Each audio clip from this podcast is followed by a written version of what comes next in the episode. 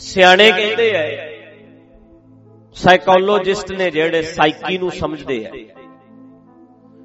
ਉਹ ਕਹਿੰਦੇ ਐ ਕਿ ਤੁਹਾਡਾ ਬੱਚਾ ਜਿੱਦੇ ਬਿਮਾਰ ਪਵੇ, ਉਹਦੇ ਘੱਟ ਧਿਆਨ ਦਿਓ।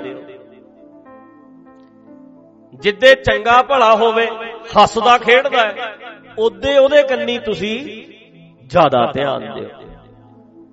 ਗੱਲ ਪੁੱਠੀ ਹੋ ਗਈ ਨਾ? ਸਾਨੂੰ ਤੇ ਇਦਾਂ ਦੱਸਿਆ ਜਾਂਦਾ ਵੀ ਜਿੱਦੇ ਘਰ ਵਾਲੀ ਬਿਮਾਰ ਹੋਵੇ, ਉਹਦੇ ਆਲੇ ਦੁਆਲੇ ਫਿਰੋ। ਘਰ ਵਾਲਾ ਬਿਮਾਰ ਹੋਵੇ, ਉਹਦੇ ਆਲੇ ਦੁਆਲੇ ਫਿਰੋ। ਬੱਚਾ ਬਿਮਾਰ ਹੋਵੇ, ਉਹਦੇ ਆਲੇ ਦੁਆਲੇ ਫਿਰੋ। ਸਾਨੂੰ ਤੇ ਐਂ ਦੱਸਦੇ ਐ ਇਹ ਗੱਲ ਪੁੱਠੀ ਐ ਸੁਣੋ, ਧਿਆਨ ਨਾਲ ਗੱਲ ਨੂੰ ਸਮਝੋ। ਜਦੋਂ ਕੋਈ ਬੰਦਾ ਬਿਮਾਰ ਹੋਵੇ ਨਾ ਬੱਚਾ, ਦਵਾਈ ਦਿਓ, ਆਲਾ ਫੜ, ਗੋਲੀ ਖਾ ਲੈ, ਪੈ ਜਾ। 5-7 ਘੰਟੇ ਬਾਅਦ ਠੀਕ ਹੈ ਹੁਣ? ਕਹਿ ਮੈਂ ਉੱਠ ਖੜਾ ਹੋ। ਠੀਕ ਹੈ। ਇਹ ਹੋ ਗਈ ਗੱਲ। ਇਹਦਾ ਮਤਲਬ ਇਹ ਨਹੀਂ ਵੀ ਉਹਨੂੰ ਗੋਲੀ ਨਹੀਂ ਦੇਣੀ, ਦਵਾਈ ਨਹੀਂ ਦੇਣੀ। ਡਾਕਟਰ ਕੋਲ ਨਹੀਂ ਜਾਣਾ। ਚੱਲ ਖੜਾ ਹੋ। ਲੈ ਚੱਲ ਡਾਕਟਰ ਤੇ ਚੱਲੀਏ। ਲਿਆਂਦੀ ਦਵਾਈ? ਠੀਕ ਹੈ। ਜੇ ਤੁਸੀਂ ਐ ਕੀਤਾ ਵੀ ਹਾਏ ਮੇਰਾ ਪੁੱਤ ਬਿਮਾਰ ਹੈ, ਹਾਏ ਮੇਰੀ ਗੁਗਲੀ ਬੁਗਲੀ। ਐ ਲੱਗ ਗਿਆ ਜੇ ਕਰਨ। ਸੁਣਿਓ ਗੱਲ। ਗੱਲ ਸੁਣਿਓ, ਹਾਸੇ ਚ ਨਾ ਲਜਾਇਓ। ਐਦਾਂ ਜੇ ਤੁਸੀਂ ਐ ਲੱਗੇ ਕਰਨ ਛਿੰਦੇ ਜੇ ਬਣ ਕੇ ਮੇਰੇ ਪੁੱਤੂ ਮੇਰਾ ਫਲਾਣਾ ਫਲਾਣਾ ਐ ਮੇਰਾ ਐ ਐ ਵੇਖਿਓ ਤੂੰ ਐ ਕਰੀ ਜਾ ਕਰੀ ਜਾ ਕਰੀ ਜਾ ਨਿਆਣੇ ਨੂੰ ਸਮਝ ਆ ਜਾਣੀ ਹੈ ਵੀ ਇਹ ਧਿਆਨ ਦਿੰਦਾ ਮੇਰੇ ਵੱਲ। ਕਦੋਂ? ਜਦੋਂ ਮੈਂ ਬਿਮਾਰ ਹੁੰਨਾ ਤੇ ਜੇ ਉਹਨੇ ਕਦੇ ਤੇਰਾ ਧਿਆਨ ਦੁਬਾਰਾ ਖਿੱਚਣਾ ਹੋਇਆ ਫਿਰ ਕੀ ਕਰੂ? ਬਿਮਾਰ ਹੋ। ਉਹਨੂੰ ਮੈਸੇਜ ਮਿਲ ਗਿਆ। ਕਿ ਤੂੰ ਮੇਰੇ ਆਲੇ ਦੁਆਲੇ ਫਿਰਦਾ ਹੈ।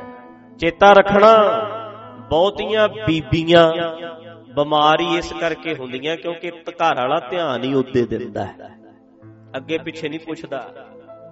ਉਹਨਾਂ ਨੂੰ ਹਿਸਾਬ ਆ ਜਾਂਦਾ ਹੈ। ਉਹਨਾਂ ਨੂੰ ਪਤਾ ਲੱਗ ਜਾਂਦਾ ਹੈ ਵੀ ਜੇ ਮੈਂ ਬਿਮਾਰ ਪਈ ਰਹੀ, ਫੇਰ ਇਹ ਪੁੱਛਦਾ ਹੈ। ਉਦਾਂ ਇਹ ਧਿਆਨ ਨਹੀਂ ਦਿੰਦਾ। ਜਦੋਂ ਵੀ ਉਹਦੇ ਕੋਲ ਆਉਣਾ ਹੈ, ਹਾਏ, ਲੱਤਾਂ ਬਹੁਤ ਦੁਖਦੀਆਂ, ਇਹ ਚੀਸਾਂ ਪੈਂਦੀਆਂ। ਅੱਛਾ, ਕੀ ਹੋ ਗਿਆ? ਕੋਈ ਗੋਲੀ ਖਾ ਲੈ, ਕੋਈ ਦਵਾਈ ਲੈ ਲੈ। ਅੱਛਾ, ਉਹਨੂੰ ਇੰਨੇ ਨਾਲ ਵੀ ਅੱਛਾ ਮੈਨੂੰ ਪੁੱਛਦਾ ਹੈ। ਤੁਸੀਂ ਸਮਝਿਓ ਇਸ ਗੱਲ ਨੂੰ?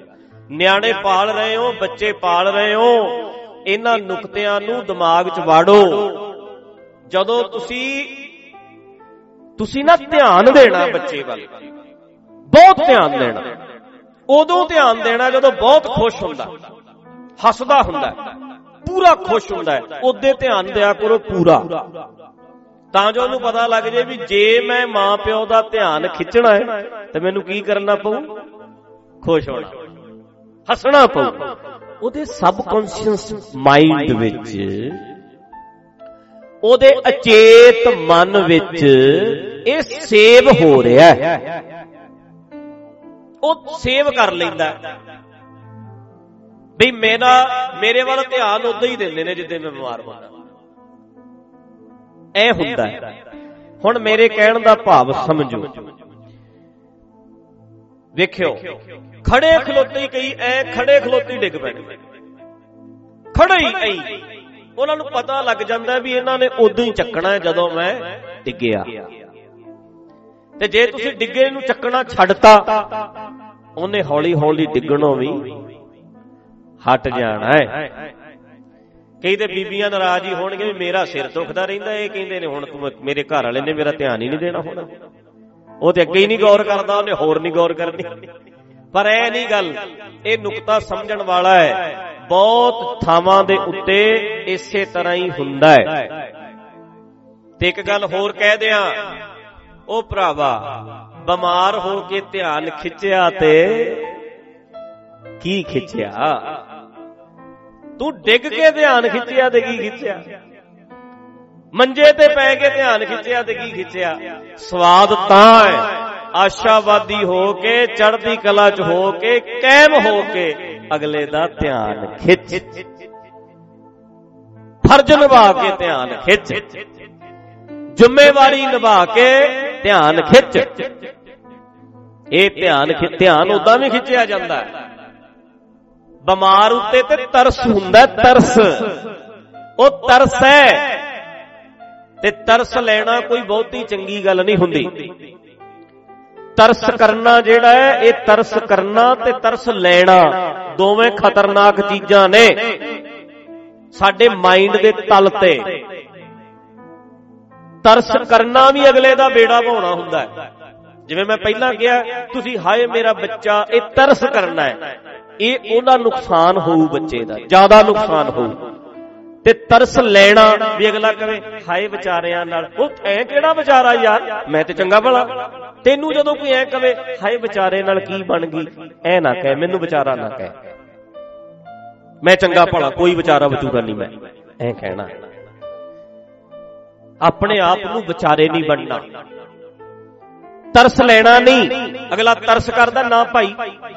ਚੰਗੇ ਭਲੇ ਆ ਕਾਹਤੋਂ ਤਰਸ ਕਰਦਾ ਤੂੰ? ਕਿਉਂਕਿ ਤੂੰ ਤਰਸ ਕਰੇਗਾ। ਕੱਲ ਨੂੰ ਮੇਰਾ ਮਨ ਫੇਰ ਤਰਸ ਭਾਲੂ। ਵੀ ਤਰਸ ਕਰਦਾ ਮੈਂ ਕੱਲ ਨੂੰ ਫੇਰ ਕਹੂੰ ਵੀ ਸਾਰੇ ਮੇਰੇ ਤੇ ਤਰਸ ਕਰਨ। ਤਰਸ ਕਰਨ। ਮੈਨੂੰ ਤੇ ਬਣਾਤਾ ਭਿਖਾਰੀ। ਮੇਰਾ ਤੇ ਕੌਨਫੀਡੈਂਸ ਹੀ ਮਰ ਜਾਣਾ ਹੈ। ਮੇਰੀ ਪਰਸਨੈਲਿਟੀ ਖਤਮ ਹੋ ਜੂ ਇਹਦੇ ਨਾਲ। ਮੇਰਾ ਕਰ ਦਿਓਗੇ, ਬੇੜਾ ਗਰਕ ਤੁਸੀਂ। ਨਾ ਨਾ ਨਾ, ਮੇਰੇ ਤੇ ਤਰਸ ਕਰਨ ਦੀ ਲੋੜ ਨਹੀਂ। ਮੈਨੂੰ ਤਰਸ ਨਹੀਂ ਚਾਹੀਦਾ। ਤੇ ਸਾਡਾ ਜਿਹੜਾ ਸਮਾਜ ਹੈ, ਇੱਥੇ ਗੱਲ ਹੀ ਤਰਸ ਦੀ ਹੈ। ਅਗਲਾ ਤਰਸੀਲਾ ਬਣਦਾ। ਵੇਖੋ ਜੀ, ਪਹਿਲਾਂ ਐ ਹੋ ਗਿਆ। ਫਿਰ ਸਾਡੇ ਨਾਲ ਐ ਹੋ ਗਿਆ, ਫਿਰ ਸਾਡੇ ਨਾਲ ਐ ਹੋ ਗਿਆ। ਉਹਦਾ ਮਤਲਬ ਹੈ, ਤਰਸ ਕਰੋ ਤਰਸ ਕਰੋ ਤਰਸ ਕਰੋ, ਤਰਲੇ ਹੀ ਲੈ ਰਿਹਾ, ਮੇਰੇ ਤੇ ਤਰਸ ਕਰੋ ਇਹ ਕੋਈ ਵਧੀਆ ਬਿਰਤੀ ਨਹੀਂ ਹੈ। ਤੁਸੀਂ ਆਪਣੇ ਬੱਚਿਆਂ ਦਾ ਬੇੜਾ ਗਰਕ ਕਰ ਦੇਣਾ, ਉਹਨਾਂ ਸਾਹਮਣੇ ਤਰਸ ਲੈ ਕੇ ਲੋਕਾਂ ਤੋਂ। ਤਰਸ ਨਹੀਂ ਲੈਣਾ। ਤਰਸ ਦੇ ਪਾਤਰ ਕਦੇ ਨਹੀਂ ਬਣਨਾ। ਕਿਸੇ ਦੀ ਮਦਦ ਕਰਨੀ ਹੈ, ਪਰ ਤਰਸ ਨਹੀਂ। ਬੱਚੇ ਦੇ ਉੱਤੇ ਦਵਾਈ ਦਵਾ ਦਿਓ, ਬਿਮਾਰੀ ਹੈ, ਠੀਕ ਕਰਾਓ, ਪਰ ਤਰਸ ਨਹੀਂ। ਉਹਦੇ ਨਾਲ ਉਹ ਵਿਗੜ ਜਾਣਾ। ਤਰਸ ਲੈਣ ਵਾਲੇ ਨਹੀਂ ਬਣਨਾ ਕਦੇ। ਆਪਣੇ ਆਪ ਨੂੰ ਸਟਰੋਂਗ ਕਰਨਾ ਹੈ, ਕਾਇਮ ਕਰਨਾ ਹੈ। ਕਿਹੜੀ ਗੱਲ ਹੈ? ਅਸੀਂ ਕਿਤੇ ਮਰ ਚੱਲੇ ਆ ਐ ਰੱਖੋ। ਕਾਇਮ ਕਾਇਮ ਰਹਿਣਾ। ਸਾਨੂੰ ਸਾਡੇ ਪਾਤਸ਼ਾਹਾਂ ਨੇ ਇਹੋ ਹੀ ਸਿਖਾਇਆ।